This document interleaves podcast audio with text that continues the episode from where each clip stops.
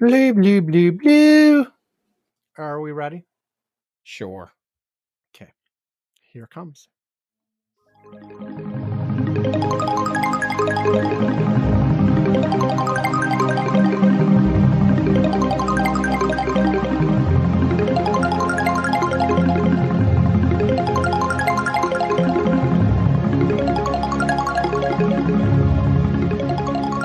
Welcome to Curmudgeon's Corner for Saturday, June 24th, 2023. It's 311 UTC as we are starting to record.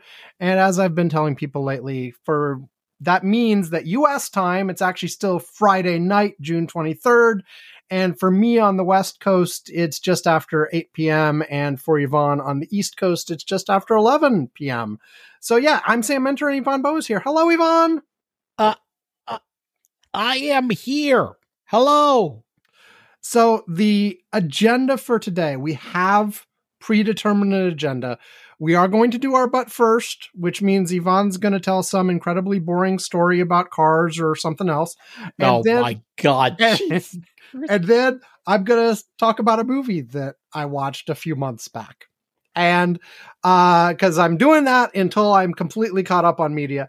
And then we we have two big stories uh, this week. So we are going to do um, one. Uh, we had that whole thing with the submersible and OceanGate and the Titanic. Um, some of you may remember, and I'll talk more about this when we get to that segment. We have talked about OceanGate on this show before on a couple of different occasions. Uh, well, because uh, let's uh, full disclosure, board and talked a little bit about Ocean Gate. Okay, you know, let's be full. One of our listeners used to work for them, and he has talked about them on this show once. Yes. When he started working from them, and once right after he stopped working for them. Well, well Uh, we will talk clear, more about. Wait, wait, wait, wait. We will talk about that when we get to the OceanGate segment. Okay. I will give more references and All right. Yes. blah blah blah and people you know Uh, anyway we will talk about OceanGate in the next uh, segment after our but first and then finally breaking news right in the few hours before we're recording there is apparently in progress some sort of coup attempt in russia uh, and we will talk about whatever the hell we know. And I'm actually putting it second or third, as the case may be, because things may change during the moments we're recording, let alone before you listen to this, like probably days later. Um, so nuts. So we will talk about that. There, there, there have been other stuff like there was a, you know, Hunter Biden is pleading What? guilty on stuff. Wow. There's a whole bunch of developments on all the investigations into Donald Trump. The ones that are already indicted, some are the ones that are coming. There's some SCOTUS stuff, but other things trump those. Haha, Trump. Ha ha ha ha ha ha. Okay. Let, let, You're let's such a but for, comedian. I I know that's that's why I make the big bucks. Yeah, so they pay you at work for comedy. that's Ah. what they pay me for at work. Yes, exactly. Wow. Like Wow. you know, today there was a five hour planning meeting that I was in. This is not my but first, but you know, I will say like every 15 minutes for a little additional levity, I put on my clown makeup, I danced a little bit, I honked my little horn, Yes! you know, like you know, and and it cheers everybody up. You know, that's There you I go. That's Yeah, great. so, You know, everybody needs that. Yes. you know, I mean, yeah. ah, all right. Anyway. So, so, okay, so you first. What's your butt first? all right. Okay. Since you're going to do a movie, I am going to do a movie. oh my goodness! All right. And so I last, what the heck date was it last week? I don't know. Uh, you first Whatever mentioned day. it on the Slack on the seventeenth. So I'm going to If, guess if it's that. the one that you put on the Slack, yes. So, so yes. So that was last Saturday. Okay. I I went and I think so the weather had been bad. Okay? Uh we've really been you know look, the weather had been bad relative to where I live, okay? We've had a lot of rain, a lot of thunderstorms. okay. I mean, you know, it's been we tried to go plane plane spotting, the weather had been horrible. uh, it, it- you know, my my son's he's he started taking tennis classes, and they canceled tennis because it's outdoors and thunderstorms were around. It's happened the second time in the last three weeks. You know, we're trying to do this outdoor construction project, and uh, and and I mean, we've had so many stops because of the weather at, this point. And so, uh, so I'm stuck at home, and I'm flipping through channels, and I see Star Trek: The Motion Picture is on. Mhm. And you know what? I say, well, I want to watch this, but I realize that I saw, like, not that long ago, that there was a, a Star Trek: The Motion Picture director's cut, and that Right. it had been like re- remastered in 4K, and it was out, and I had not seen this one. Okay, uh, I had And- and- seen the original. Yeah, Okay. I, I I rewatched Star Trek: The Motion Picture not all that long ago, like within the last few years. I'm not talking months, but within the last Now- few years. now, but it was not is, this which- remaster. It was not. Okay, yes, I, I remember reading a bunch of articles when this remaster came up, and I'm like, you know, damn it, I just rewatched this not that long ago, but like people were talking about the things they've added that we're we're trying to address some of the criticisms had about the pacing in the original movie and some things that didn't make sense and stuff like that. So, well, what did you think? is well, he, he, but, let, but let's explain. Okay, there were three versions that were out there of this Mm. movie. Okay, so the first one was the original one. Okay, Yeah. which is the one that got the most complaints. One thing that I was reading about that is that the reason why the director, look, the director at that moment was actually very pissed at that movie. The reason was even though they they they did a great job in the special effects sound, the script and everything, uh Paramount rushed them really really bad on final editing to get it out in December. Hmm. I don't know if it was I can't remember it was for just for the holiday season, for the movies, for the Academy Awards, whatever the hell reason it was. They really you know really curtailed their post-production time to get this film edited properly. And the director had expressed that he was pissed since the day that this movie came out because it wasn't really the way that he had expected it to come out. Okay. Okay. Um, you know, and he was unhappy about that. Then there's an ABC uh for TV uh special right. put And it added a few scenes live on too. TV. And what they did on that one was idiotic. They made this special they, a special long version or something like that Yeah, they yeah. called it And this was already long. oh my god they it, it, it- that that that was a disaster because they added a whole bunch of scenes that that completely broke the continuity of the movie they Hmm. had no rhyme or reason to be in the damn movie in the first place Right. uh, it's a reason one- why they got edited where- out like if I remember right in that version, there was one that like where Kirk addresses the staff in like the cafeteria or something. yeah there is a scene where he addresses them in like uh it's not the cafeteria they had like a they had The- like the- an the- auditorium The auditorium. Yeah, whatever. Yeah. It looked like a cafeteria. Did that- there were no cafe there was no like you know waiters with like food hats on top or something it's an Yeah. auditorium there was a stage at the front how the hell is that a cafeteria I, may, maybe my it's actually supposed to be the it's actually it was supposed to be the recreation area by the way Yes. Okay. Yes. Fine. Fine. Like no. To be fair, when I was in grade school, the gym and the cafeteria and all, all these were combined. It was like one big room Ah. repurposed for different things. okay all right well okay so that's why to you no no and at my schools the ones i was no that was not the case there were separate places Go ahead. All right. Continue. so so all right so they well no you were mentioning about this scene you were mentioning complaining about that something about the continuity related to that scene in the cafeteria or the Yeah, yeah. What what was it that you were that, No, that- no, that I was just saying there? that wasn't one of the examples of the things that was added in that version, right? well that scene existed on all three but they i i remember i think they I, if i remember correctly in in in um in the longer version they added they they they it did it it was a longer it was a longer clip because Okay. that's the part where it, it, it happened in all three movies where they get a video transmission he, he's briefing the crew. They get a live transmission from epsilon 9 epsilon 9 is being attacked and then it disappears, and then they he sends the crew off to get ready to go. Okay, know. okay. So there was the mm-hmm. original version, which everybody complained was a little long and a little boring. Then Right. there was the the TV version that apparently made it it, worse. even wor- even Now- longer. Okay, Now, what did they do in the the director's cut, which I have not seen? So I'm very eager. Okay, that, that what they did is they tightened up. They really did tighten up the sequence in the movie. So there wasn't a lot of it because there were a lot of just gaps in the original movie of scenes that were just something was made 2 minutes that should have been 30 seconds right. of like just the ship the- there's moving like- through Yeah, stuff. there's like a half hour of the ship just like approaching V'ger. Exactly. And and they tightened that up and they tightened that up in other in other scenes and so forth. They they apparently had a, a lot of the okay, they remastered the audio. They had audio that had not been inserted in terms of effects, sounds, certain things that they remastered back into it.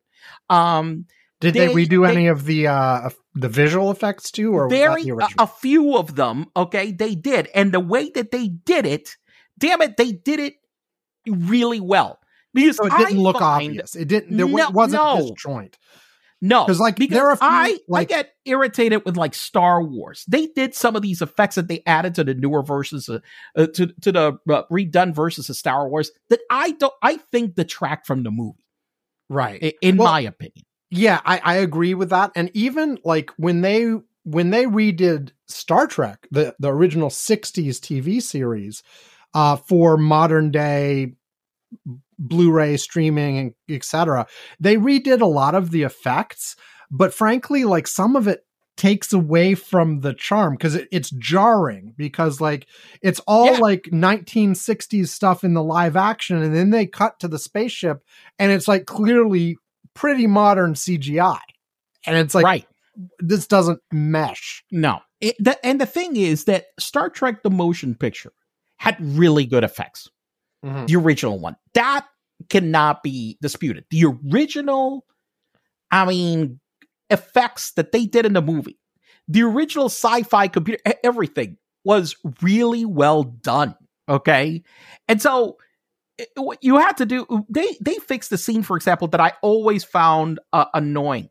There was a scene uh, where V'ger uh, is trying to communicate with with the Enterprise, and um, V'ger first attacks the ship, and they repel that attack with their uh, shields and screens, and then V'ger is going to attack again, and the effect that they used when that attack was repelled basically by Spock uh, sending communication in the right way for him to understand it. Okay. Which, by the way, they clarified there some of that stuff. There was a whole bunch of muddled dialogue in the original one that apparently they had better dialogue and they inserted back back in that actually I was like, whoa, this Now it makes there was a whole bunch of stuff. This makes sense now. I'm like, what the hell? Why'd they leave this in the cutter room? This now makes sense. Okay. Um, and so they they fixed that and they added this effect where instead of what what they showed was on the screen, all of a sudden this really bad effect of the little like white thing that attacks the ship, uh, whatever the thing is, just just just like disappearing. They actually had a cool shot of the outside of the Enterprise, the way that it looks in all the other s- scenes, but with with with that stopping in there, and they inserted that just very fluidly into it. It did not. It did that. It looked like like that was made for that originally. Okay, because they had a whole bunch of other effects like that for when V'ger attacked the Klingons and it hit that one or whatever. They just for some reason didn't do that one properly. Okay, and so they fixed that one. Um, and they fixed a lot of continuity dur- during the movie. Um, they it, I, I- look, it looks spectacular. It it fucking looks. I they they really whoever preserved these prints. I've seen a lot of these that have been like uh, remastered and brought to 4K, where you know you look at the original studio prints and they they didn't seem like they were kept in very good shape. Not this, not these. Right. These were fantastic. I mean, this was just superb. Okay, what they did. It looks incredible. They also um did some stuff where they um it, when they approached V'ger, they did some stuff there where they they they modified the effects just a little bit of what was there. Nothing really noticeable. Nothing that uh, uh, they just you know they they just fixed those to to look better. And look, I I I gotta tell you, the movie flows way better than the original one, way better than that stupid other one. It flows really well. Um, I, I, I, the, the the sound. The, listen, the the the the image quality, the sound quality. Shit, the sound quality was fantastic. Holy smokes, they really, you know, it, it, the visual effects that they added, the whole damn thing. Look, I give this damn thing two thumbs up. I you know, and maybe I liked the original movie, but I agreed with some of the criticism about uh, the continuity and some of the stuff that it was there was a little spacing was slow. But I was a guy that liked Star Trek, so maybe I was just a little bit partial to it. But you know, I thought it was good. I thought it could be better, but I thought it was good. But this, damn, I mean, I was just wow. So, my my review, Star Trek: The Motion Picture, the director's cut. Damn it, you know, I've seen so many of these that have been botched, and they did this right. I, I they did this totally right. I kudos to the team that worked on this because they they really they really did a great job with this. So what you're saying is I should put this on my list to watch this. Oh hell yes! You, yep. Okay. Okay. I I get it. Cool. I, I mean, it, it it sounds good. I I mean, when it when this version of it came out, I did read a whole bunch of articles about the fact that it was coming out. Uh, but uh, yeah, okay. I'll, I'll, I'll, and everybody and, and all the articles, every you know, everybody that talked about it also, you know, had really positive things to say about it. I only looked at the articles later when I was looking at it. Wait a minute, I, am like, wait, which version of the is this? And right. I remember, oh, that's right, that's that version. Okay. And I remember reading about it, but I didn't go to watch it immediately at that moment because I remembered that about the director's cut. I just realized that it was on TV and reminded me. And I went and I decided, wait, I don't want to watch this one that's on 720p and, and I don't and, and, it was not the director's cut. And I'm like, I remembered about that. So I then I pulled it up and watched it. And excellent. I am so glad I did. Okay, so I guess it's my turn for my movie for this week. Yes. Um, and that's so it's just like, are we like Siskel and Ebert? What the we hell? We are Siskel and Ebert. I mean, I'm doing thumbs up, thumbs down. They never did a thumb sideways, I don't think. I don't think so, no. So, you know, and I, I don't know exactly where I should stick this thumb, but you know, I, no, no, no, no need to stick it anywhere. Okay? okay, no, no sticking the thumb. No, no, no. Uh, okay, uh, so anyway, we we are now going through movies I watched in March. Uh, this one was mid March, um, and uh, it was The Dark Knight from 2008. Oh, this is okay. The, yep. All right. This is the second movie in the Dark Knight trilogy, which was the Batman reboot trilogy for that era for you actually watched these movies. I, I, I am I'm pretty sure I only watched like the first one, and it was because it was put in front of my face. Batman Begins. I, I think so. Yeah, and, and it's I, the one. The I, Batman Begins is the one where he went to like some monastery on a mountain, that kind of stuff. No, no, no. I watched The Dark Knight. No. Oh, okay. Okay. Yeah. That's. And, and, but I I have to say.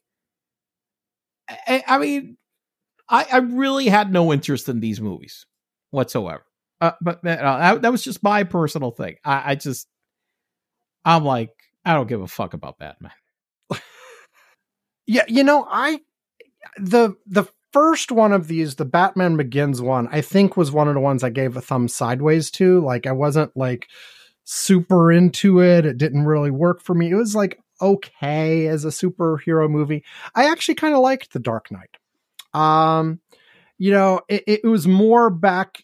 It wasn't trying to do the origin story in a slightly different way and blah blah blah. It was just a regular old, you know, Movie. Bat Batman against a couple of the usual Batman villains, including the Joker and I, I don't remember disliking it, but I just I I I, I but I I I just you know, for certain, for there are certain movies that I've watched, and I, I I'm like, I want to watch again. This one is like, okay, I watched it. All right, I'm Yeah. done. I, I, I mean, like the s- superhero movies in general, I find are sort of are all in that category. Uh, yeah, okay, so you're on the same boat as I am about these. Yeah, you know, okay. like Uh, I I had fun. I enjoyed the movie. I liked it better than the first one in the series.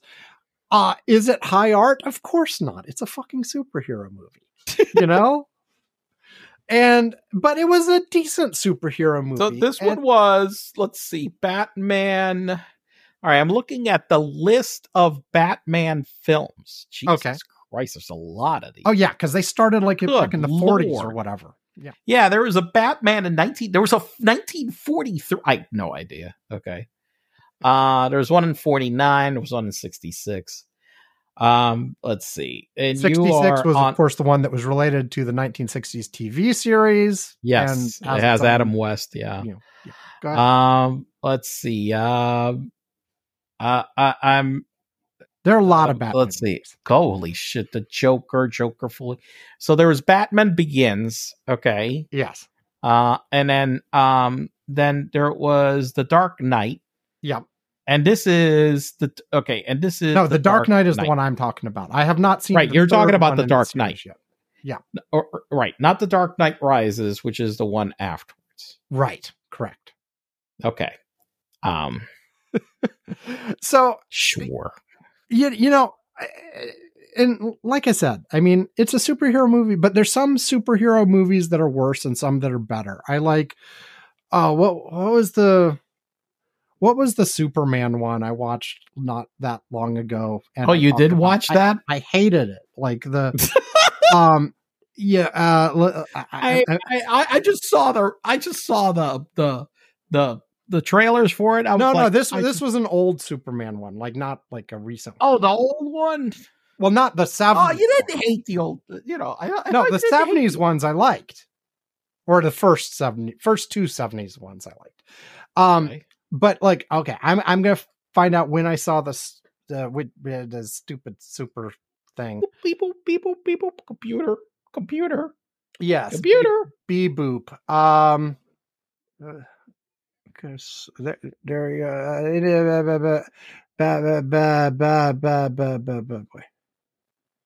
Man of Steel thought. from 2013. There it is. Man of Steel from ah, 2013. Yeah. I hated that one. I, I didn't watch it. I, I thought it was awful. It was um it was I- I- I basically like covering the same ground as these as Superman and Superman 2 from the 70s eh, early 80s whenever the hell that I mean, was. to me, Eh, uh, except problem, done more badly. Like You know, my problem is, and I and I will say, is that you know, to me, if I look at Superman, it's not Christopher Reeve. You know, he rest in peace. I'm like, this is bullshit. Yeah, well, like for some modern Superman movies, I could see uh, getting over that. Except this one in particular, Man of Steel, covered some of the same grounds as the as the Christopher Reeve movies. So the direct comparison was in front of me at almost every moment, and in almost every case, the original did it better. You know, Okay. but anyway, but, uh, but I'm not talking about Superman today. no, we're not. No, talk- no, we're all. I'm talking we're- we're about tangent- Batman we're- we're. Begins. Yeah. Off on another tangent. What us? No, no, never, No, never, never, never. never, never. Um, but uh, Batman Begin. Uh, no, not Batman Begins. The Dark Knight.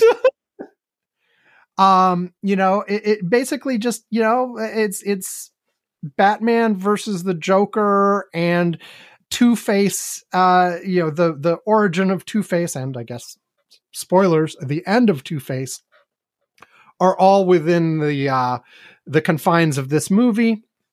And you know I, I i liked it. It was fun. I liked the joker version. I liked the batman version. There were you know some good moments here and there. There there were a few others where it was just like okay typical superhero set piece people fighting like i, I think this is part of my problem is like on all of these movies i kind of tune out the parts that are the big action sequences I'm like, yeah, yeah, yeah, finish the action, get back to the story. Mm-hmm, mm-hmm. And like some of them are just nothing but the action sequences. And then I get really bored. Um, like I want to like actually care about the people and what happens to them. And if they pay attention to that, I can enjoy it. If they don't pay attention to that and are just like, let's have a bunch of like magic people fighting, then I'm like, okay, I don't care. I don't know. Okay. so anyway, I will give The Dark Knight a thumbs up within the context of the genre. You know, it's it's good for a superhero movie. You know, but you know, it, it, it like I said, But no- you'll never watch it again. I let's put it this way: I will never seek it out again. Exactly. You'll If- never seek it out again. If, if, however, I am somewhere where it comes on and I'm bored and have nothing else to do, would I watch it again? Maybe. But I'm never going to seek it out and say, okay, let's go watch The Dark Knight again. You Yeah, know, right. unless someone else I was with was like asking for it or we were systematically doing, you know, rewatches of old things or something like that. But I wouldn't be like, oh, yeah, let's go do that. Like, but Right. see, but Let's that's not a, watch Bas- Batman versus Superman. yeah, I haven't seen that one, but I am not. I, I, it is I it is going to come up on my list eventually, but I'm not looking oh forward to it because I've heard bad things. Christ. Um, but but here's the thing that the rewatch criteria isn't necessarily a good way to judge things for me because I tend to avoid rewatches most of the time because I would rather I would rather come up to something new with a handful of like sort of classic exceptions that of like or something that I I liked when I was young and I want to watch with Alex or something like that. But otherwise, like if I'm going to sit down for a couple hours, I'd rather watch something I haven't seen before. You know. Okay. Well, I I I I, I gotta admit that I, I'm terrible at this right now. I am mostly, for the most part, watching like old stuff. I guess I should put on the list that I recently watched, and we could review that next week. I watched this old Bond movie. Hmm. Uh, Which one? Never Say Never Again, which was a Sean Connery movie that was done out of the production sphere of Eon. Oh yeah, this was this was like the Rogue one, This was the Rogue Bond, yes. right? Uh, and I watched it uh, recently again. Uh, okay, save it for next you week. know, I, I'll save it for next time. I got. I actually have to put it down. I forgot to put it down I, because I watched a movie. But yes, I, I in keeping with my tendency lately, I'm not watching anything new except they are disasters. Now, you know, I- I, I'll say like new to me because most of the movies I watch are old movies. Like they're not like it's very rare that I see like the hot new movie that came out this year in a timely fashion. Um although I did see uh I did see one in the theaters recently, which will eventually come up on my list. Uh, oh but God, I but did see a movie recently in the theaters. I forgot about that too. I, I I think I added it. Which one was it? when you mentioned it? Ah, It was the um. Da, da, da. It was it was Guardians of the Galaxy Volume Three, which oh, that's al- right. Exactly. which is Right. also the one I saw in the theater. So when we talk about it, we can Oh, talk about it together. okay. All right. Okay. Right. Okay. Okay. So anyway, anyway, we we're going on a long time. uh, let's take a break and then uh, we'll do the sub next. Uh, or yeah, um, It's not a sub. It is a sub. It's a submersible, Or sub- not a okay. submarine. Yeah, no, they good- both good- good start point. with sub. Okay. Good point. Good point. You could even say they're both sub. Okay. Sure. Okay.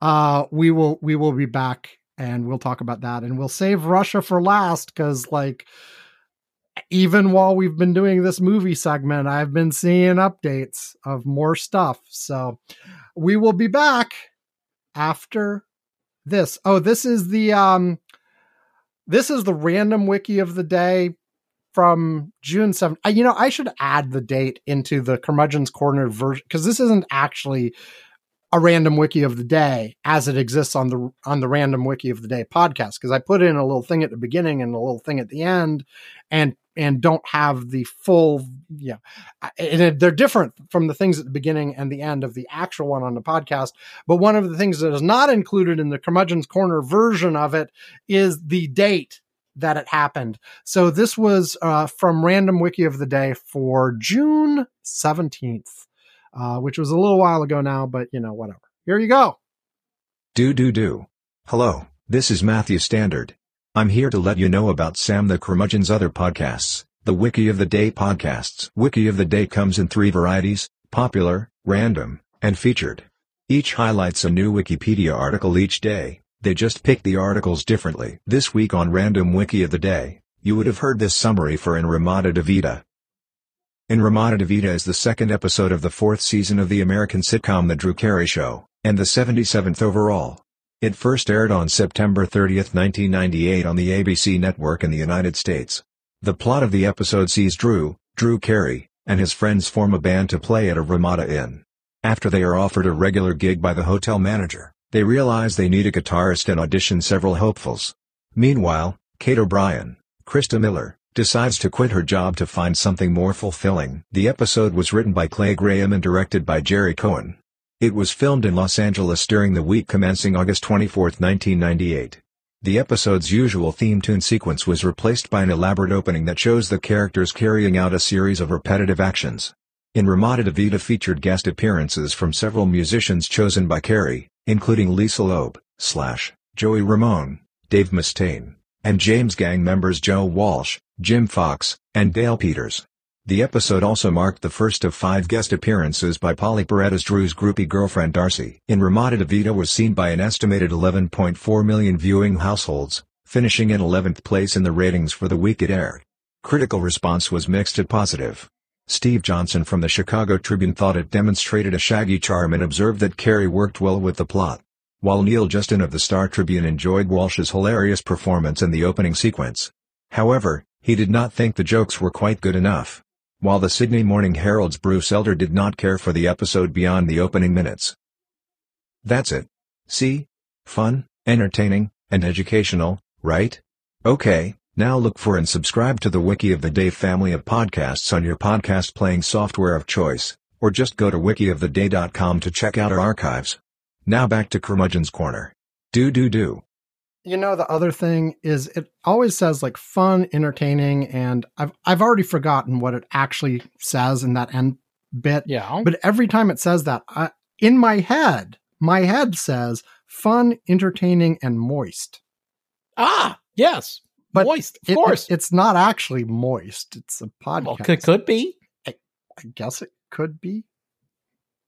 So uh anyway, as we are chewy? Chewy? How Chewy? Moist and chewy. moist and chewy. Yeah. Uh, that that could be. I, I that would you know that would be a significant like technological development if I could make Yes, a it would. podcast moist and chewy, The chewy. chewing. like you know, you, if you need some nourishment, listen to Curmudgeon's Corner. Yes. It's very moist and chewy. Moist and chewy. Yes. Yes, indeed. Okay, so before we get into the details on this, uh, we mentioned earlier that one of our regular substitute co-hosts, when Ivan can't be here, and and listener, uh, Bruce uh, was on the show a couple of times and talked about OceanGate uh, both times. Uh, let me give you the references. You know, I often say, you know, at, at, at the end of every show, I point to curmudgeons-corner.com and say that there you can listen to our archives. And most of the time, it's like, why would you go and look for an old episode of a current events podcast and listen to it? It's like ancient news, etc. This is one of the few exceptions. I went back and listen to these two episodes, at least the OceanGate part of them. Uh, the first uh, was our January 24th, um, 2020 episode uh, titled Shouldn't Be Impressed. It was episode 659. And uh, eh, this, this was uh, kind of short. Um, uh, we talked about OceanGate from about three minutes into the show to about nine minutes in. I'm giving you the time marks so that you can just jump to that part if you want. Um, and then again, uh, Bruce was on for a much longer uh, appearance about this uh, on our October 22nd, 2021 show, uh, which, which was, um, uh, let's see, it's episode 750 called See All About It. Um, and in this one, uh, we talked about OceanGate from the six minute mark through to the 40 minute mark. Um, and this one has actually the, you know, it's a lot longer. It's more, uh, more meat to it. Um, and specifically in light of the things that happened this week, it's really interesting to listen back to uh, because Bruce does tell a few stories um, about incidents that happened. Uh, he calls one an Apollo 13 moment where they had an issue with uh, getting rid of the ballast uh, so that they could go back up. They solved it. There were, you know, no no one was hurt or died that time, but there was an issue, and there was another issue later on that he also talked about in terms of uh, the the front dome uh, and how it was secured and uh, in, in, a situation where it wasn't. Uh, it was above water at the time that incident happened, but it's another thing that happened. Um, and just general, some of the comments, uh, we, and we talked about like what would happen in an emergency. And uh, so all of that was very inter- interesting. So um, we, we, you know, we we talked a little bit to Bruce, uh, and he's he, because of everything going on, he's not going to come talk to us this week. He said maybe someday when it feels like it's okay, uh, he'll be able to. Uh, well, I, I, also, you know, we, we talked about this. I, I didn't think at this point. Look, at this point, it's not a good idea. Be, there are going to be yeah. lawsuits. Right. And you know those two episodes may well be evidence he may a- be asked to talk uh, and give evidence whatever uh, just because they are going to be pouring over everything about the history of this vehicle. I mean, uh, Bruce, you know, worked for the company for several years and, and you know, public information that this was discussed on the show. So I'm not, yes, you know, given any of the stuff he, he was involved in the design of the electrical systems on the, yeah, uh, uh, so on, on it. So, uh, so my, you know, anyway, my, my point was just like, it was actually really interesting to go back to listen to these two old episodes. So this is one of the few circumstances where I can say going back to find our archive on curmudgeons-corner.com is actually kind of interesting. These two episodes are old enough. I, I, I now only, you can only get to like the last hundred episodes or so in your podcast player. And I guess so the more recent of the two will still be there, but the older one won't be. Um, but they're all on the website. So, um, very interesting stuff. And, um, also just our condolences to Bruce. He knew one of the people who died. Yeah. Um, maybe more, uh, but I saw he made a Facebook post about one of them in particular. Um, and yeah, uh, very, very. Yeah, tough. this is very close to us. we, we were. This was Uh, Yeah, usually the news is very distant. This was not at all uh, to us. Um, and I mean, we're still know, a couple steps removed, but well, yeah. yeah. but well, a couple of one. I mean, you know, yeah. Bruce. Yeah, we not that's not that many. We, I mean, let's put it to you this way: very few people were uh covering the submersible two, three years ago.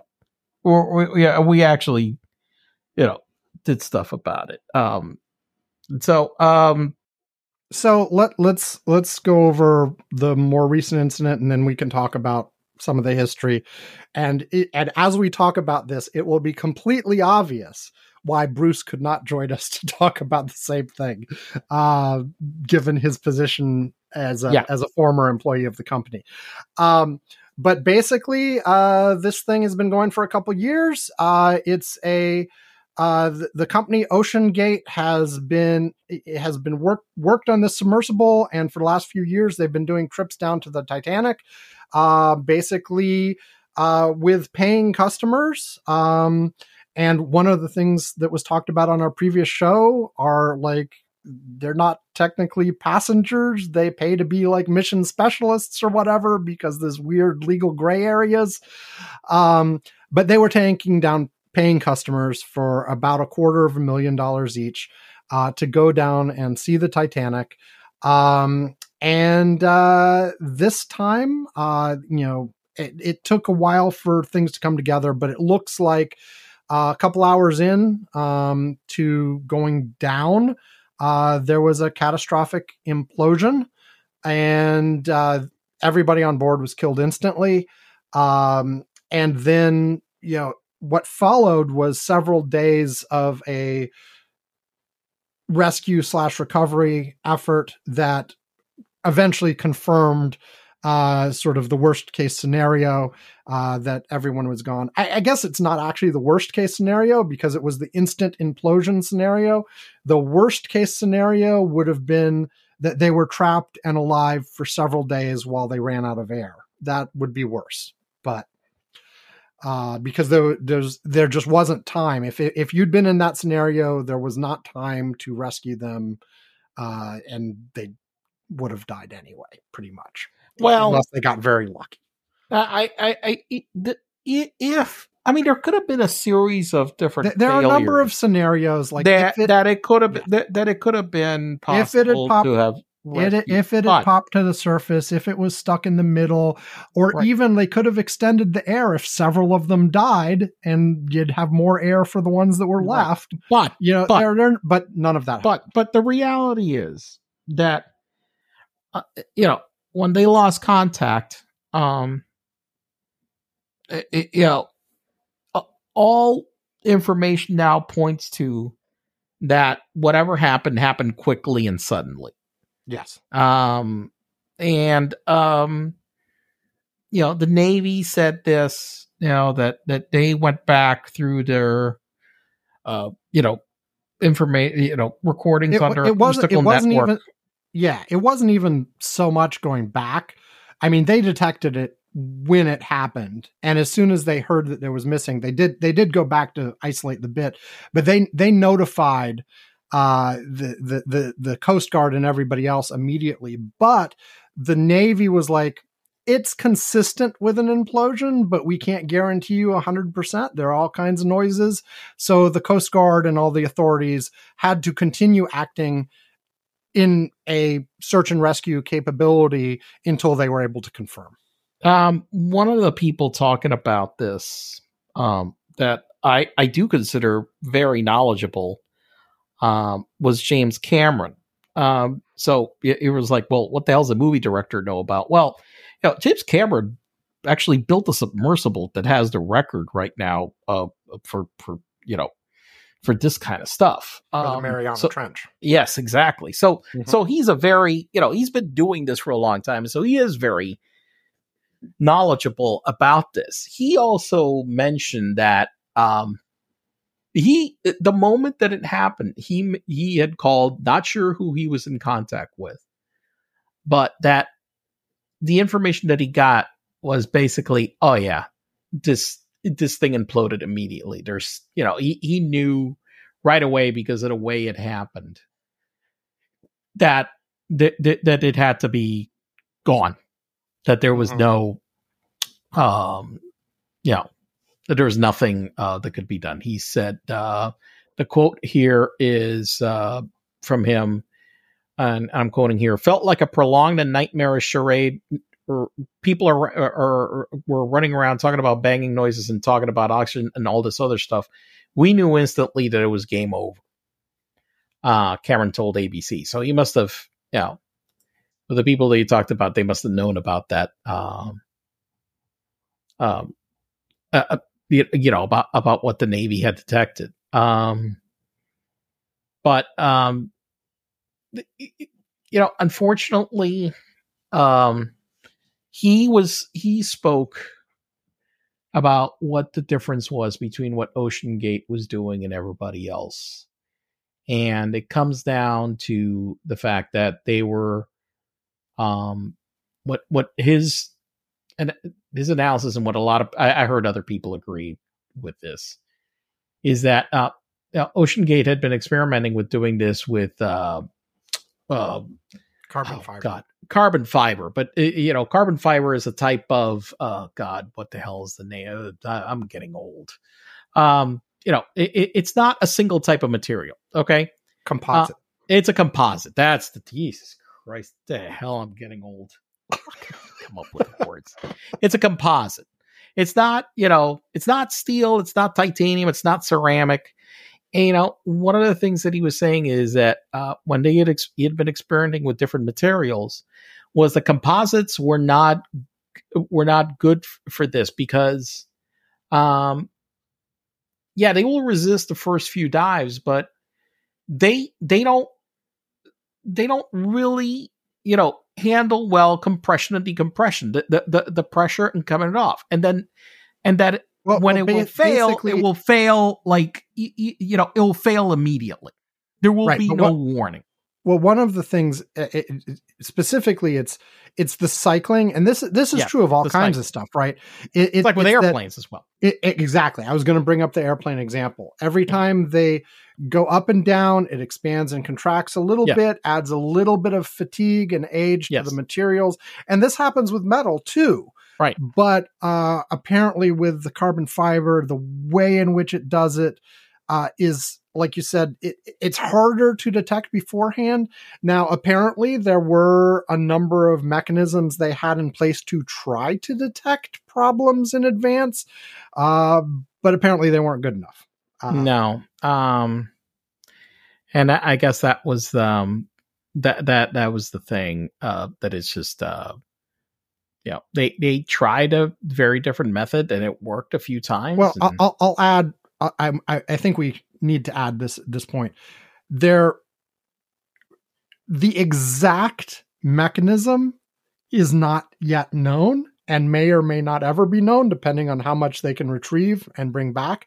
I mean, we know there was a you know a sudden implosion w- due to you know a, a hull failure of some sort but we don't know exactly which piece of the mechanism Right, was failed. like maybe it was the carbon composite maybe it was the connection between that and the Right. dome there are all kinds of potential triggering events and we just don't know but we but it is it does seem clear that you know uh, seems clear. Obviously something catastrophic happened um, and what people are bringing up over and over again is like basically the whole modus operandi of this company was we're going to take the risks. We're going to experiment Right. with new things. We're going to uh, not put it through the paces of all of the testing that everybody says you need because you know that's just going to slow us down. So we're going to take calculated risks because we believe in risk yeah But- I mean, there, there's so many videos of the CEO, who was one of the people who died, um, talking about how safety regulations are bullshit and they just stop people and you can't be completely safe. So, look I, I and i get that to certain people that to a certain degree you know i, I understand that sometimes in something sper- experimental like this I, I understand that you want to like move faster than that but i think the one thing is that um when you wind up basically testing it with you as the guy inside uh you know it, it fails then unfortunately it's catastrophic. And i mean unfortunately yeah he the founder of the company, you know, he he died along, unfortunately, with some other with some other Well- people, unfortunately. Um, Yeah, and, well, and it's and- one of the things about you know you talked earlier that there were mission specialists and so forth, right? yeah. Yeah, it, it reminds me about you know the rules related. I, I I'm pretty sure it's it has to be related. It's similar to an aviation where, um, I, I had my pilot's license, but I did not have, or you know, I did not have the proper licensing in order to engage in carrying passengers for pay. Okay, I, I couldn't do that. Um, you know, I, I could not do that and and i think that's a similar you know because there are certain regulations and restrictions around you know and training requirements for you to be able to carry passengers for pay. Um, right. and, and, so it's the same thing as what they were talking about with this, where because this is not a vessel that was like tested and certified, uh, then it, it I'm, I'm sure probably for insurance purposes and other purposes, they were like, you can't be just carrying passengers for pay. Um, right. you know, um, that, that we just that, that's just not not not not not allowed, and um, and that was you know how they were trying to get around it, and I and I and I get that they were trying to get through progress, but I think the one thing that James Cameron was saying, look, I, I get they're trying to get to solutions something, but a lot of people had raised the alarms regarding the use of composites on this because the because the risks the, the risk of what happened. Apparently was amongst these guys like James Cameron who built I don't know I think 30 or 40 submersibles. I was reading something like that some some some very uh, large amount. He said look we we can't use that material we know what the risk is I mean it's just not it's just not safe to use uh, apparently, uh, Stockton had offered James Cameron to ride on the on on the submersible. He's mm. he flat out said no, not doing right. Um. So um. So anyway, um. Yeah, I mean it's uh, and I I will add like you know p- people have been making fun of oh he's controlling it with a video game controller. Oh God, and there's off the shelf lights and the, that. Like there are many things nothing to to about with, here, but not that. That's okay? that's got nothing. To, you know, it's got nothing to do with nothing. Yeah, exactly. Like people are like, it's so janky. He's using a controller. You know, look, and people have pointed out that even U.S. military subs are now using like video game controllers yes, for the periscopes. Yes, it's ridiculous. Yes, because of course. If you can use off the shelf equipment and it makes sense, it's, and it's durable and and people know how to use it. You know, it's it's easier to do and they had multiple backups in case one of them went bad or fiddly or whatever. And of that you know it, it's like there are so many things to actually criticize here. It's just like people obsessing over that stuff is like annoying because whatever the problem was was not any of that at all yes it's like okay. oh it, it, they didn't die because they had a video game controller no or some parts were off the shelf i mean who the hell doesn't use off the and like they were even stuff. complaining about you like you're using construction pipes as your ballast. Yeah. You just need something heavy. Who it's cares ballast. Who cares? Wait, God. You know? Um so yeah. So the, now the other thing people are saying is like, hey, look, everybody who went on board this thing knew the risks they were told about all the risks. They, you know, they signed a waiver. The waiver thing, I think, is also stupid. Like you fucking sign a waiver for practically hmm. any physical activity you go do anywhere, right? Right. Um. So, like, you know, I, I, I, I, I took, uh, I took my son and his friend to one of these damn trampoline parks a couple months ago. Guess what? You sign a whole bunch of waivers that say like this is dangerous. They might die or be injured. Okay you know well uh, listen let me let me put it this way but, I, I had years ago studied opening a trampoline park okay you know okay. Uh, well because i got a friend of mine who opened a number of trampoline parks and we were uh, yeah. we're, we're going to go and open one okay you know they actually were very profitable for i mean i think the the the the the, the timing of that is now past he sold them but but you know yeah. we were like and just the insurance alone a year for that place. I'm sure. Oh, it, it was four hundred to six hundred thousand dollars a year. Yeah, for just one location.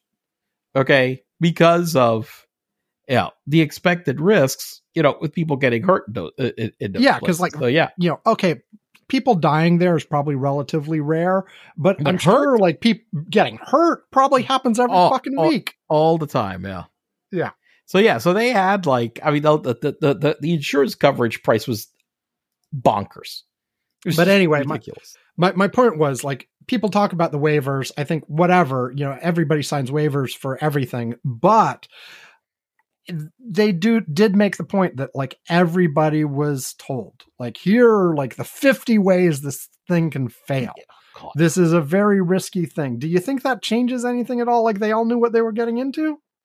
I mean, I, I, I think. Uh, uh, I, I, does it change it? I don't think any of them went in there thinking they were going to die. Well, no, but they all knew it was risky, right? But I, I, I presume though, the guy was saying, "Yeah, it's risky because all of these All are experimental risky." things are risky. Exactly. He- but he probably wasn't going in there saying, "Hey, you know, we used this composite material and it's probably shit." Right. No, no, no, not not at all. And so I I, I- think that's and, the, and, that's and to be thing. fair, he obviously felt like it was worth the risk. He'd been down Yes. multiple times. right? You know, and they had put certain safeguards on it in order to uh that they thought were enough to protect you know people from it, but you know, obviously, unfortunately, that that that wasn't the case. Ah, so yeah, but I mean, I, I think that right now, uh, I was reading that not sure if they're going to be able to recover. Yeah, Or, the, the, you know, the it- company has closed, quote unquote, indefinitely at this point, but I Hmm. can't imagine them. I mean, what are what is you know? How do you go go do what in business? I mean, this was do- like a small company. It was like Was it- 25 people or something. Yeah, The CEO and major force behind this thing even existing is dead. right. Um, I, I would be shocked if they I don't know for insurance or investigative purposes because they were talking about um um you know the Navy whether they would go and recover it, but I I, I no They they know. are certainly the ROVs that are out there at the very least are going to do an incredibly detailed mapping of the debris field, take thousands and thousands of pictures that people will you know try to reconstruct the exact details of the failure as best they can. Um, will they actually bring up some parts? Apparently, some of the equipment they they have on site um, has done those kinds of recoveries before. We had, was involved in recovery of like some fighter jet that uh, crashed in deep water before, um, and you know they don't necessarily lift it directly, but they can take you know essentially r- long ropes from the surface and attach them in the key places or whatever and be able to bring some stuff up that way. Um so they might try like some of the equipment they have on site Yeah. is capable of it. Right. Um or but at the very least they're going to completely document everything they possibly can there. They may make the choice to just leave it all I will say that um I I I, I was very sad about this whole thing. I, I, I you know, there are a lot of people making jokes about it all week and stuff, and I really felt it was in in poor taste. Um, but you know, people are free to do what they want. You know, hey, we killed a few billionaires, ha ha ha. Uh, Mhm. You know, and uh, look, I, I mean, starting with the fact that Bruce, I know, spent a few years working there and knew the people, and um, you know, it, it's something that he put a lot of work into, and I knew that he he is close to those. You know, he knew those people well, and that have been involved and are there, and so I, I, I, I to to uh, this was, you know. yeah, I, I, I, I, I, when I, you know, when they officially announced it, I, I that you know, I, I kind of was figuring it was the case that to to me, it seemed like the only question was not if they were dead, but how they died. right, Um, Right. I mean, I suppose uh, there was at least some hope that may, like when people were talking about there was banging and stuff like that, it's like, okay, maybe there's some chance, but it still always seemed like a slim chance. right, yeah. So yeah, so that was uh, So the other thing I'll mention that people have repeatedly talked about um, is just the comparison, and uh, the fact that I'm even mentioning this means that people have been talking about it, obviously. yeah, But the comparison in coverage versus that ship that went down uh, off of Greece with like 700 migrants on it, uh, of which hundreds died Hmm. and basically saying that these five people on the sub got a lot more attention and care and rescue activity and everything else than these hundreds of people on that on that boat in the Mediterranean got. Well, I mean, you know, unfortunately, you know, those people are treated as disposable. I mean, I was actually watching a lot about what happened with these rescues uh, in in in the Mediterranean. Uh, I had shared uh, there there is this uh, really I, I shared a video earlier this week uh, uh, from one of these YouTube channels that I follow on on it's called Super Yacht News, but they cover stuff that's maritime aside from interesting stuff about super yachts. I've been covering a lot stuff about uh, the, the the Russians trying to hide their mega yachts and stuff. Mm-hmm. But they they talked about this because um you know a one one mega yacht rescued a lot of people in one of the ships that uh yep. that that capsized. Um and you know and it's like uh, uh you know one of the one of the sickening things about this was that uh, I, it seemed like the Greek, the the, the Greek, uh, whether it's a Coast Guard, Navy, whatever the heck it was, basically was like, I mean, almost like let them like drown. Mm. I mean, they just didn't give a shit.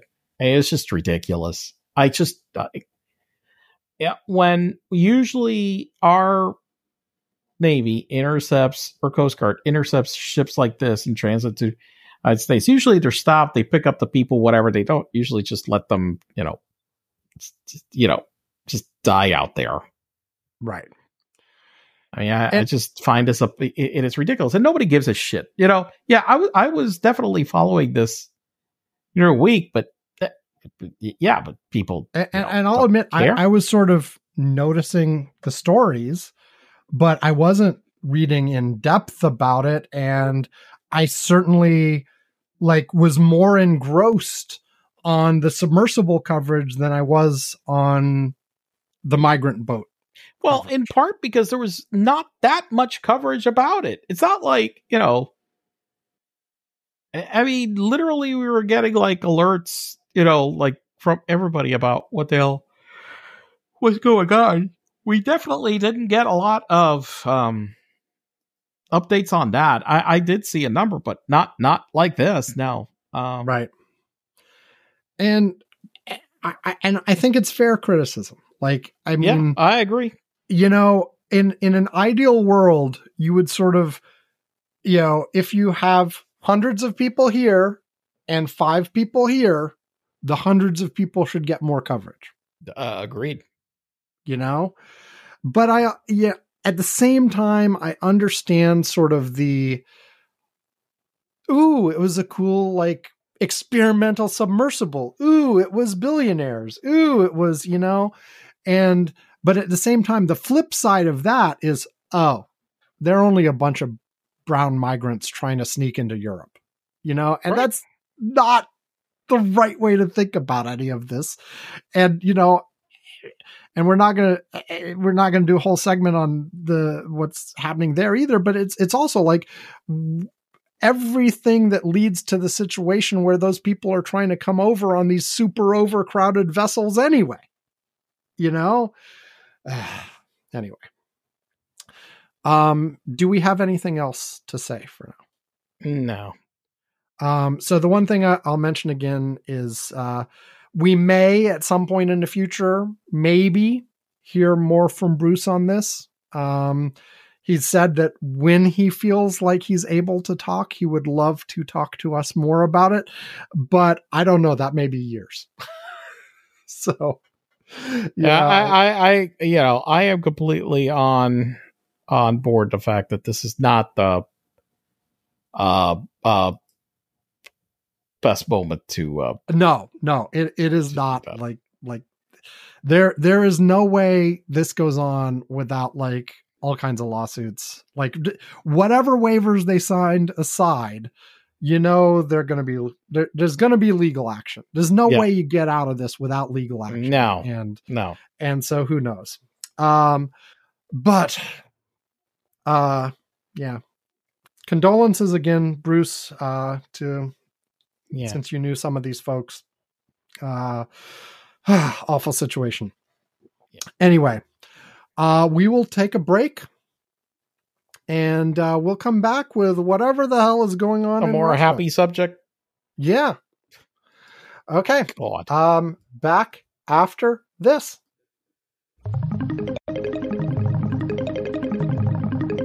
No, no, it's not the beginning of the show again.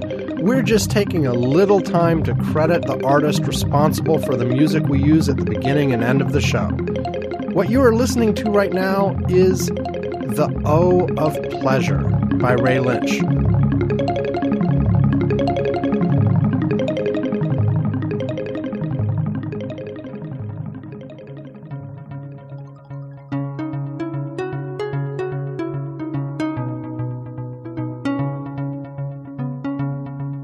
The music we close our show with is Celestial Soda Pop.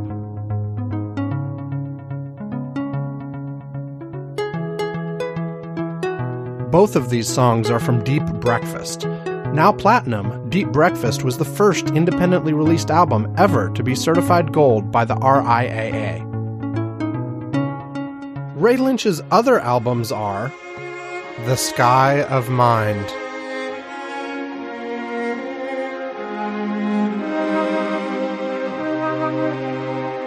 No Blue Thing.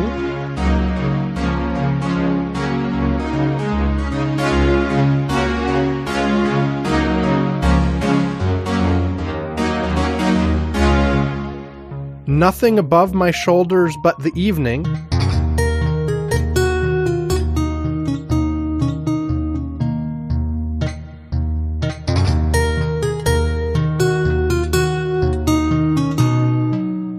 And the best of Ray Lynch.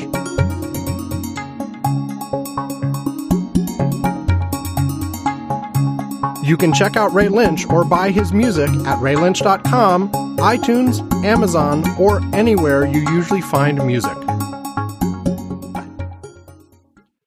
Okay, we are back. Um, so uh, let let me start with because it is uh, with with a timestamp again. I know I said this at the beginning, but this is really actively breaking, rapidly changing news. So I'll say it again. We are recording this on Friday night US time, June 23rd.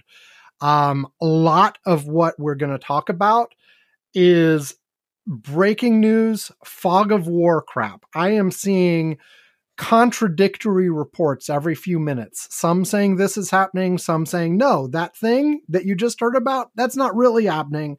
This is something else.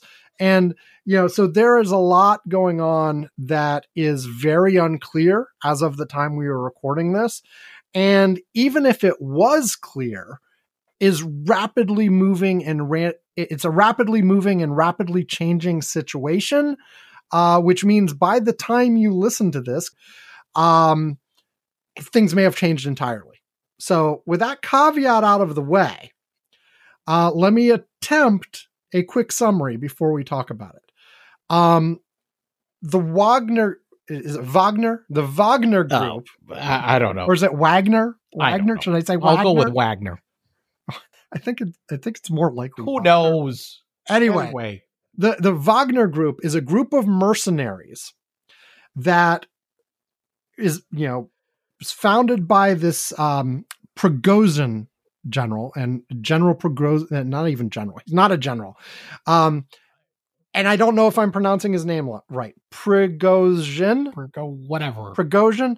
Anyway, Sure. here here's the thing. Sold. It's a mercenary group. It's been operating in Ukraine, but it's operated all over the world.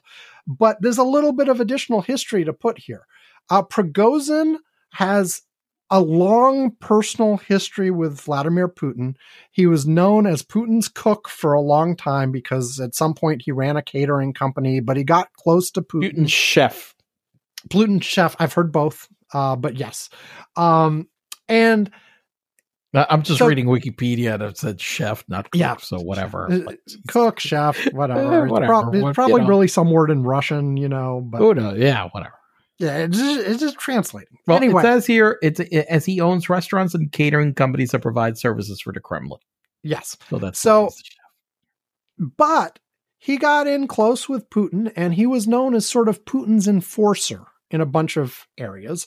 And one of the things that he did as Putin's enforcer was to be able to set up this sort of alternate military force that Putin could use for various things when he didn't want the Russian population to get upset about people dying. So it was like, you know, um, some some retired military folks, some prisoners, some foreigners, some whatever. It was a ragtag. Well, I shouldn't say ragtag. It was a group of military people pulled from all kinds of places, uh, paid in a mercenary fashion to do whatever was done. And so uh, this is one of the things Prigozhin, if Prigozhin, I, I whatever, whatever. Uh, it's one of the things he did uh, was set up this force.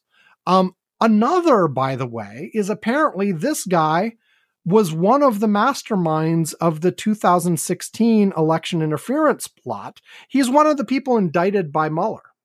Mm. Um, uh, and and people working for him, I believe. I, I, I should. Nah, I'm I'm was, I'm sure was that it was people working for him. I'm sure he was Not the guy at the computer. Well, I know, but was he indicted? Was he one of the ones indicted? Oh, uh, You're on his Wikipedia page. hang on. Control F Mueller. I'm, re- I'm hang on. Jesus, I'm looking through it. There's a lot of shit, shit in here. Um, U.S. criminal charges. Yes, on 16 February 2018, Prigozhin, the I IRA, not the not the one that we thought about, right. Concord Management and other contacted Russian individuals were indicted by a U.S. grand jury. So yes, Okay. Yes. So he, he is under criminal charges in the United States. yeah, and it, and and specifically coming out of the Mueller investigation. Um, so this is one of the things he did. All of the stuff that we spent time talking about for years, he was one of the Russians who masterminded that whole damn thing. Right. And now, in terms of Ukraine specifically, um, the Wagner Group has been one of the major elements on the Russian side in Ukraine from the very beginning of that invasion. Mm-hmm. Um, they were basically treated as if they were another part of the Russian military, but with a little bit of a different command structure and a little bit different missions. And, um, you know, there's a lot of talk about how they were responsible for a lot of the atrocities, actually, um, and how how Well- efficient they were and how vicious they were, blah blah blah. Um, but you know, not not that the other parts of the Russian military were innocent of those things. I'm just saying that they were participants just like all the rest, I guess. Mhm.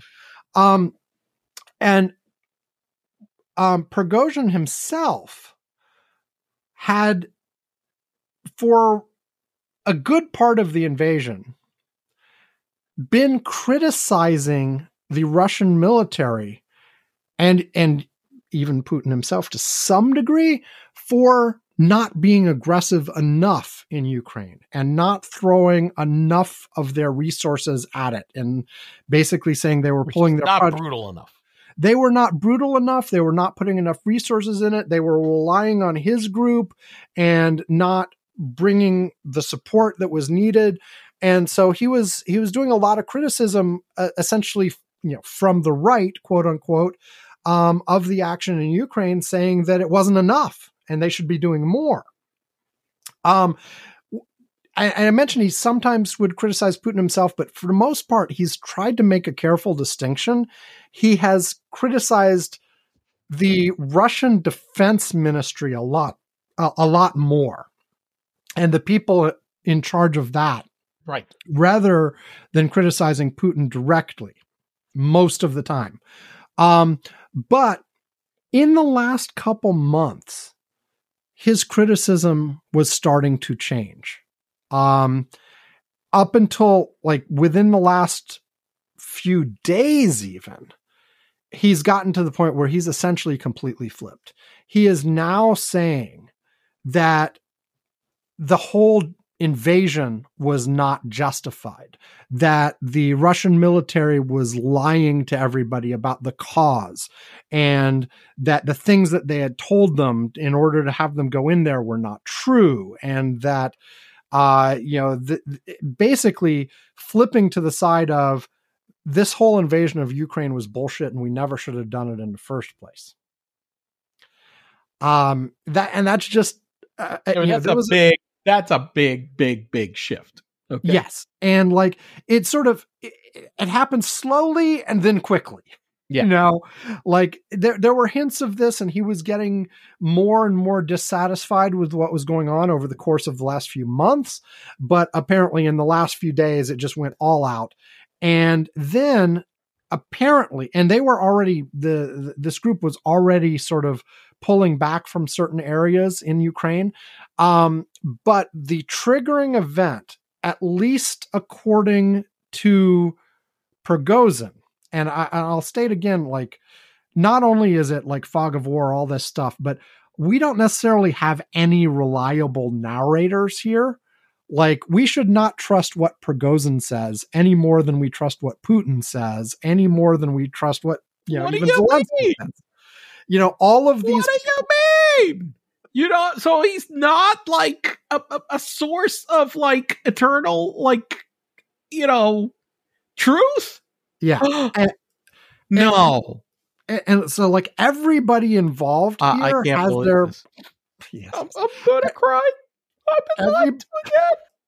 everybody involved here has their own interests to promote and it's in their interest to spin things in certain ways and we, there are very few sort of impartial reporters or anything else on the ground anywhere that can give us you know insight that's independent. There you know over time some will leak out and we'll get like s- social media posts from random civilians and stuff like this eh, yeah, and we'll piece together what's going on. But Prigozhin says that the Russian military attacked one of the encampments where his people were uh, with air power. Yeah. And that, you know, because the Russians directly attacked him, is he's now going to take revenge. Revenge. And he has ordered the entire Wagner group, Wagner, Wagner, out out of Ukraine, and they're marching on Moscow Sounds great. Via some places on the way. Um, like so over the last couple hours before we were recording, there have been a lot of reports that basically the Wagner group walked into the city of Rostov. On on yeah. Uh-huh. Yeah, which apparently is like the 11th biggest city in Russia. So it's it's not a small place. It's a, it's a big major area. Someone um uh uh they're on freaking Twitter. Uh but uh it was retweet it was a picture of it was posted on Mastodon compared to that's like equivalent in the US to like the 11th biggest city is like San Diego. Okay. Um, and so like imagine like um a dis like here here's the post from Aric Toler. Um okay. Hard to understate how insane this is. Rostov has over a million people, Russia's 11th most populated city and a military hub. It's like disgruntled Blackwater vets seizing San Diego against 50,000 little to no resistance. You know. Yeah. Yeah, like fifty and and so you know and, and so there were all kinds of reports. This is one of the things where i think there's contradictory reports. There are all kinds of reports that you know they had basically walked into the city met no resistance. They're taken over a, a, a significant military headquarters building and uh you know and some of the local military are joining in blah blah blah. Um, I saw another post from somebody who's like, "Look, we we looked at some of the pictures and video that are coming out of this. The what you're seeing are not actually Wagner Group people. This is the military putting up defenses or whatever. And I don't know, but I've seen other pictures and video of like these people heading down the highway towards Moscow. Uh, so like, I, I I don't know that we have reliable on the ground information as of the time we're recording, but it seems like there is at least a possibility that this fairly large military grouping uh, is just rolling through southwestern Russia on the way to Moscow, encountering not that much resistance, although I have also seen reports that there are battles at various points al- along this path that are going on at this point. Um, and that's where we are as of right now. So, Ivan, what do you think? I I think that this all starts with um Putin's misjudgment at making a mercenary group so powerful and then stocking it mostly not with um military veterans which tend to be more loyal even if they are in a mercenary group but with a lot of people who were prisoners um people you put in jail that Mm-hmm. you know hate your guts. You put them in jail for whatever the hell damn reason. You told them the only reason to be, could be free is oh you know go to war. In this bullshit war that i um that i put together. And then yeah you know um then you could be free you know if you offer to die for me or you know to put your life at risk. So um i mean it's just stupid. The whole thing was stupid uh, from go and so now i mean it's it's uh you know backfiring on him spectacularly in this way i don't know if they're gonna you know they're gonna go to moscow and they're gonna knock down Mo- Moscow has been put on high alert. There are Yes. pictures of military vehicles all over They're the streets scared. of Moscow. Uh, But let's well, be clear, poor poor Zi- poor poor, poor Zingas, whatever the hell his damn name is, is no saint either. It's not Oh, no. exactly No. like look, this is not like you know, uh, he's coming in for democracy or something. oh no, no. no, this guy is probably more brutal than Putin, maybe. It- well, in a lot of reports, it, he is. Right? Now, when people, I've seen people talking about Ukraine specifically, and the fact that his recent statements sort of indicate, like he he may be a bastard, but Ukraine's not his war. So if he actually succeeds, it may be good for Ukraine. But at the same time, no, this is not like some guy we're going to be Look, like excited. let, let's there. let's let's let's be clear about this. We're still talking about Russia, which is still a country that has a massive things nuclear arsenal under their control. Um, uh, and it's look, it's it's unnerving. Okay, that that this is happening to a certain extent. Um, well one of the you know one of the reports uh again who knows the truth of this uh is that v- the wagner group has taken over the headquarters of the southern military district uh and i've seen some uh you know actually one of the Vindman brothers who uh was known for their testimony at the uh uh for around the first donald trump impeachment uh was talking about how you know very sensitive things were in that building including some of their strategic assets and stuff right. now maybe they've taken over that building maybe they haven't but it's certainly there there is potential for lots and lots of chaos. It's nobody should be thinking ooh civil war in russia that's going to be great. You know and uh, and, and yeah um and another thing i just saw fly by is uh um that general whose name i will not try to pronounce again or chef or whatever the fuck he is um is saying that uh, by his estimate half of russia's military is ready to come over to his side now if that's true then oh my god now on the other hand what the hell else is he going to say? Like, is he going to go up and say nobody's on my side? I, I'm looking at I'm looking at Telegram. You know Yep. what the hell's going on, and there is more smoke and military movements in Yep. Russia's Voron whatever fuck region. Unclear what's happening. Okay, but Yep. you know you can see that there's all public events in Russia's Rostov on Don have been canceled, governor says. Um, yeah, and there's a, a, a rollout of uh oh there you go russians uh, soldiers apparently part of wagner taking positions on russia's rostov on don this is oh this oh this is nice Yes. jesus Christ. Describe it.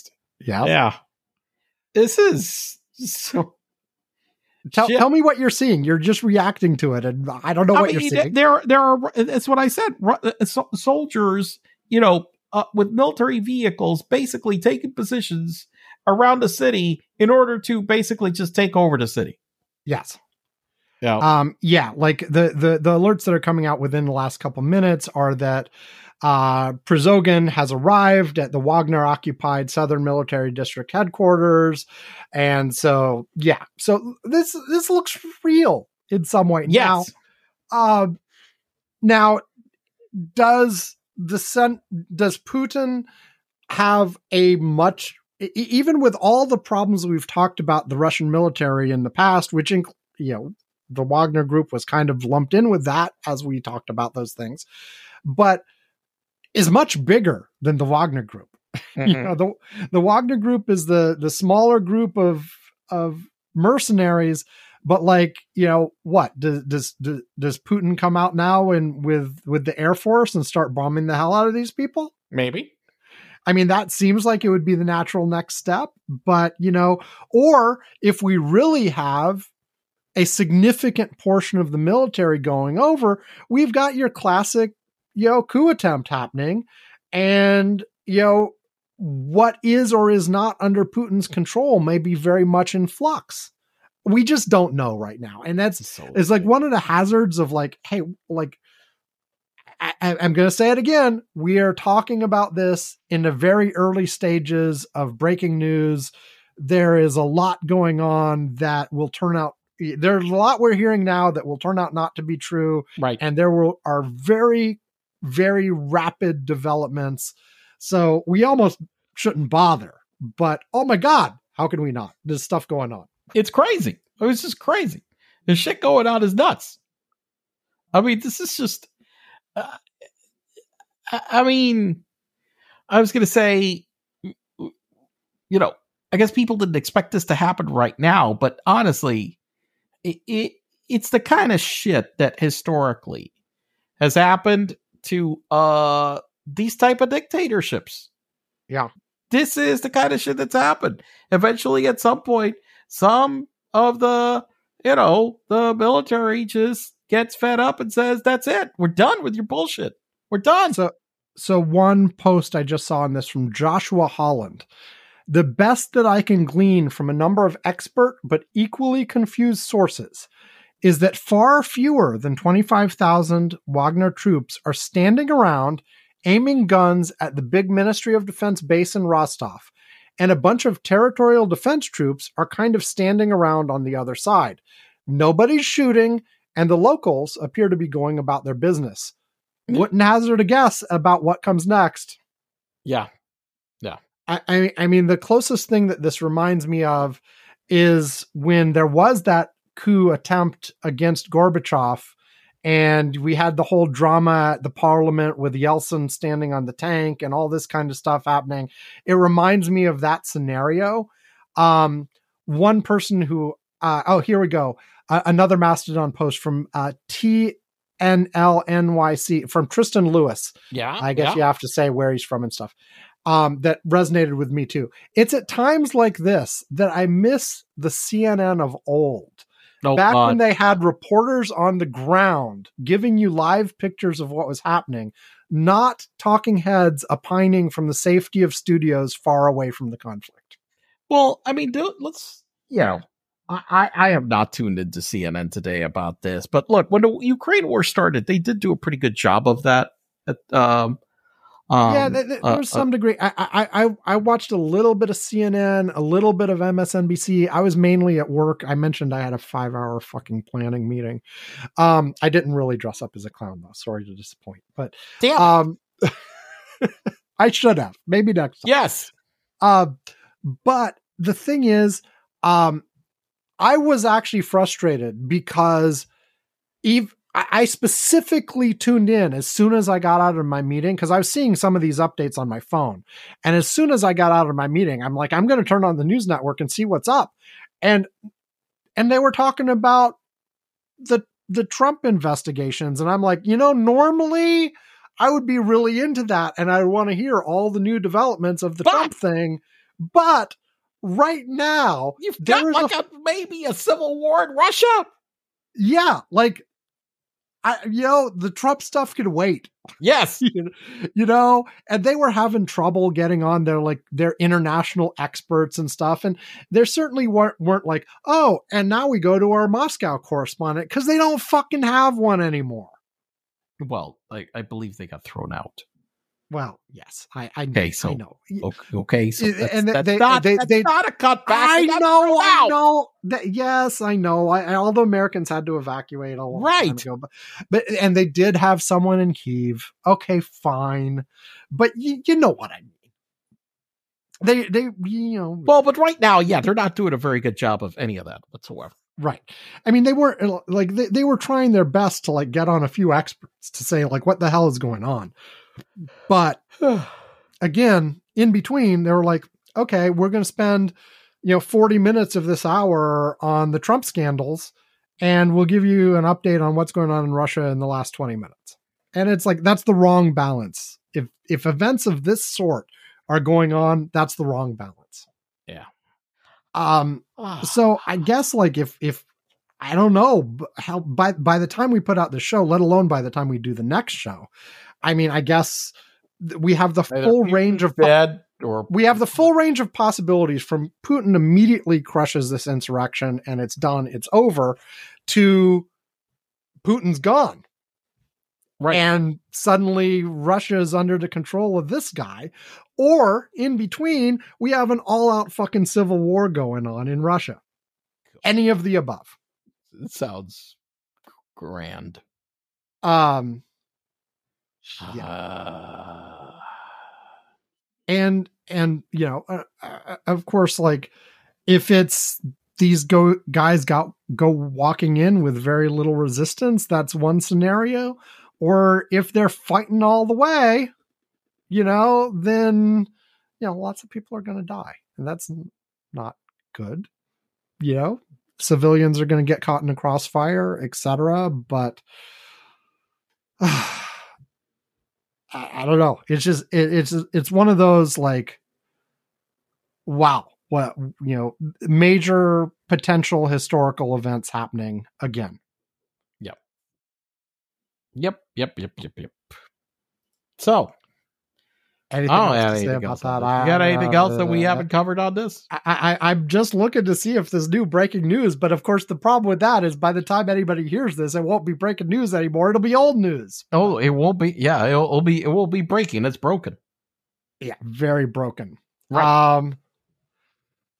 Okay, so one more thing I want to say about Prigozhin be- before I forget, before we finish that off, is that he is stating over and over again. I mentioned that he rarely has directly criticized Putin and instead is criticizing the Ministry of Defense.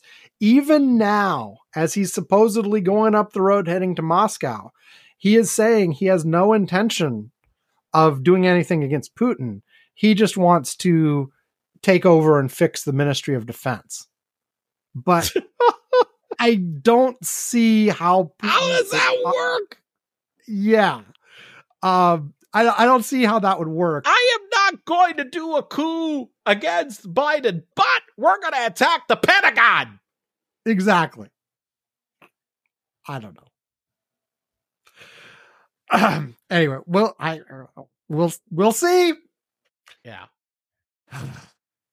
okay, so I guess we should wrap it up. Mm. Okay, so then uh, I will once again tell people to go to curmudgeons-corner.com. And uh, there you can find our archives. And, and like I mentioned earlier, I'll give the references again. I highly recommend going back and listening to the two shows where we talked about OceanGate. Uh, it's episode 659 uh, from January 2020. You can find it in our archives. Um, and episode 750 from October 2021. Uh, good conversations in both of those uh, that is relevant to today. Um, take a listen. Um, in addition, of course, there are all the ways to contact us. You can find our Facebook, our Mastodon, our email, all of this kind of stuff. We would love to hear from you further. And um, we also have our Patreon. If you want to give us a little cash, um, and uh, at various levels, we will mention you on the show. We will ring a bell. We will send a postcard. We will send a mug.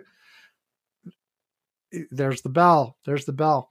Um, and um, at $2 a month or more, we will invite you to our Curmudgeon's Corner Slack. Our Curmudgeon's Corner Slack, where Ivan and I and various of our listeners are hanging out, sharing news, whatever, uh, throughout the week. Um, and I'll let you do your usual thing we that from the, The thing thing that the we thing haven't talked With about on the show. about the thing. But I will also say, yeah. and anybody who is not on the Slack this week, you also would have missed some some additional insights from Bruce Yes. that that uh, about this OceanGate thing that you would not have gotten elsewhere, and uh, yeah, can't promise that every week, but uh, uh, it was interesting to have that there, and so thank you, Bruce, for sharing what you did share there, um, and uh, yeah. So Ivan, something else, something else from the Slack that we have not talked about on the show. Uh, I will go with uh uh two. I will I will do two things. One because Two things, yes, extra because- bonus. yes, bonus. one yeah, one was just more comedic. Uh, there was some guy at an airport, um, and I realized that they they they they put the Weather Channel a lot at airports. And a guy Yeah. put a put, post on Facebook because unfortunately the Weather Channel, like other TV channels, MTV and whatever, you know, yeah, many times now they're putting programming, not actual weather. Okay, Of course. and yeah. for some reason, one of the programs that they put is the Canadian version, which is the original version of the show, my favorite show, Air Disasters, which is Mayday, and they broadcast it on the Weather Channel. So there's this guy waiting for a flight to go, and is looking up at the TV, and they're showing Air Disasters, and he is not amused at this point. beautiful. Okay, yes. Uh, a second one, second story is an analysis of that barely a third of Americans still have landlines. Who are they? Okay, the Washington Post uh, right. uh, mentioned it. Actually, one one big takeaway from this was that it's in the Northeast. Okay, where the highest proportion of people that keep uh, landlines are, and they, they dug through the data to try to figure out was it demographic, was it this, was it that, and actually, um, it wasn't any of those. the The main reason why a lot of people uh uh have kept them there is because Verizon is the predominant local carrier in that area. And Verizon was the first and one of the biggest companies at offering a triple play with Hmm. Fios, which Okay. was fiber, TV, and and and you know uh, you know fiber, TV over fiber, internet, and phone. And the reality is that the bu- the bundle includes your phone service, uh, you Yeah. know, through that at a very cheap rate. That's not the other one, and because of that bundle, uh, consumers in the Northeast have the highest rate of retention of landlines than any other area in the United States, and it's basically because, I, I mean, FiOS was. You know, I, I don't know why it doesn't get more credit. It was groundbreaking. They were the first people that basically decided, you know what? This is 20 years ago. Screw this. We're putting fiber to the damn houses. They're Mhm. going to get damn services. That's what the future is. And, you know, they did it. And, yeah, so that's, And, and I'll mention, uh, I in response to this, I said, yeah, at this point, the only immediate person I know who has like a regular landline that they use all the time uh, is my dad. And and as you're mentioning this, I realize, of course, he has Verizon FiOS ah, or did before his most recent move. So yeah. But, Yeah, but, and- yeah, but there you go.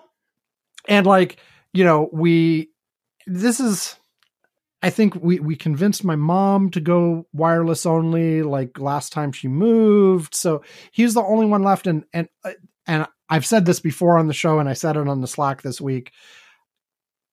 His is the only phone number that I actually reliably remember by heart at this point. Because for calling for calling anybody else, like I push their name on the damn phone. Like, you know, I, I must say I more I know a lot more numbers than that. And, Uh, and so, and the only reason I know my dad's is because he's had the same phone number since I was 10 years old, yeah. You know, but everybody else, like, I, I mean, I struggle with my wife's phone number. I might get it half the time. you know, you should know my cell phone. It's been the same cell phone for 25 years. Of course, you don't call it, but I don't call you. I, we talk like this over like or the- text, right? or text or Or whatever. email or whatever, not the And- phone. Yes. And even if I was going to call you, I would push your name on my phone. I would not look at the goddamn number. You know, I have no idea. I don't know. Well, I barely know my own. Uh, All right. not- So, I do so know by my the own. way, you st- spoke about your family who has landlines. Uh, uh, uh, right now, uh, my sister, uh, out of my f- four siblings, three of us still have landlines. Uh, and my father also. Well, you, you, As a you, men- landline. you mentioned you have one, but it's for a very specific it- it- purpose. It's, not one you use Yeah, for but normal. actually, like my sister also has a gate.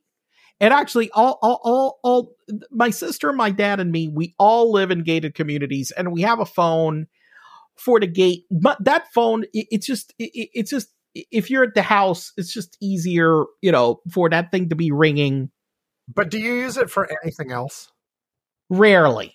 Um, I I have used it sometimes for for making some calls for some reason because my phone has been on hold on something else and I've needed to do something and I got the phone right there or something, uh, something like that. But I rarely, rarely use it for anything else at this point. I, I, I you know, I, I back when I first moved to VoIP on that line because I, I've been on on on on a VoIP service for over a decade uh, my conferences were actual like dial-in conferences for the most part. People weren't using um, Zoom audio or or Teams audio, or I, I used to use a lot of Join Me, and th- nobody was using the digital audio uh, portion of any of those screen sharing services. We're just you know we we would go on there and but we would dial for the for the conference numbers, and so I would use that phone a lot for for the audio portion of conferencing because people didn't use it. But I don't know.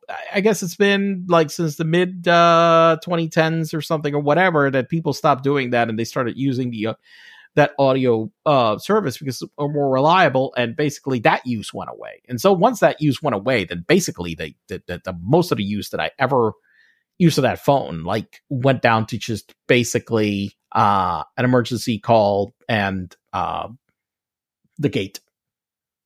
That's it. Right. And so my parents, you know, so yeah, um, my brother doesn't have a gate, but I guess he still has the phone um in his house because he's kind of a curmudgeon like we are. And with that, I think we are done with the show, Ivan. So uh, Uh, it's done with us or we're done with it or something like everything. Yeah. And we'll be back next week and talk about whatever the hell is going on. you know, at Right. this point, who the hell knows? Uh. Who the hell knows? okay, everybody stay safe. Have a great week. Goodbye. Bye.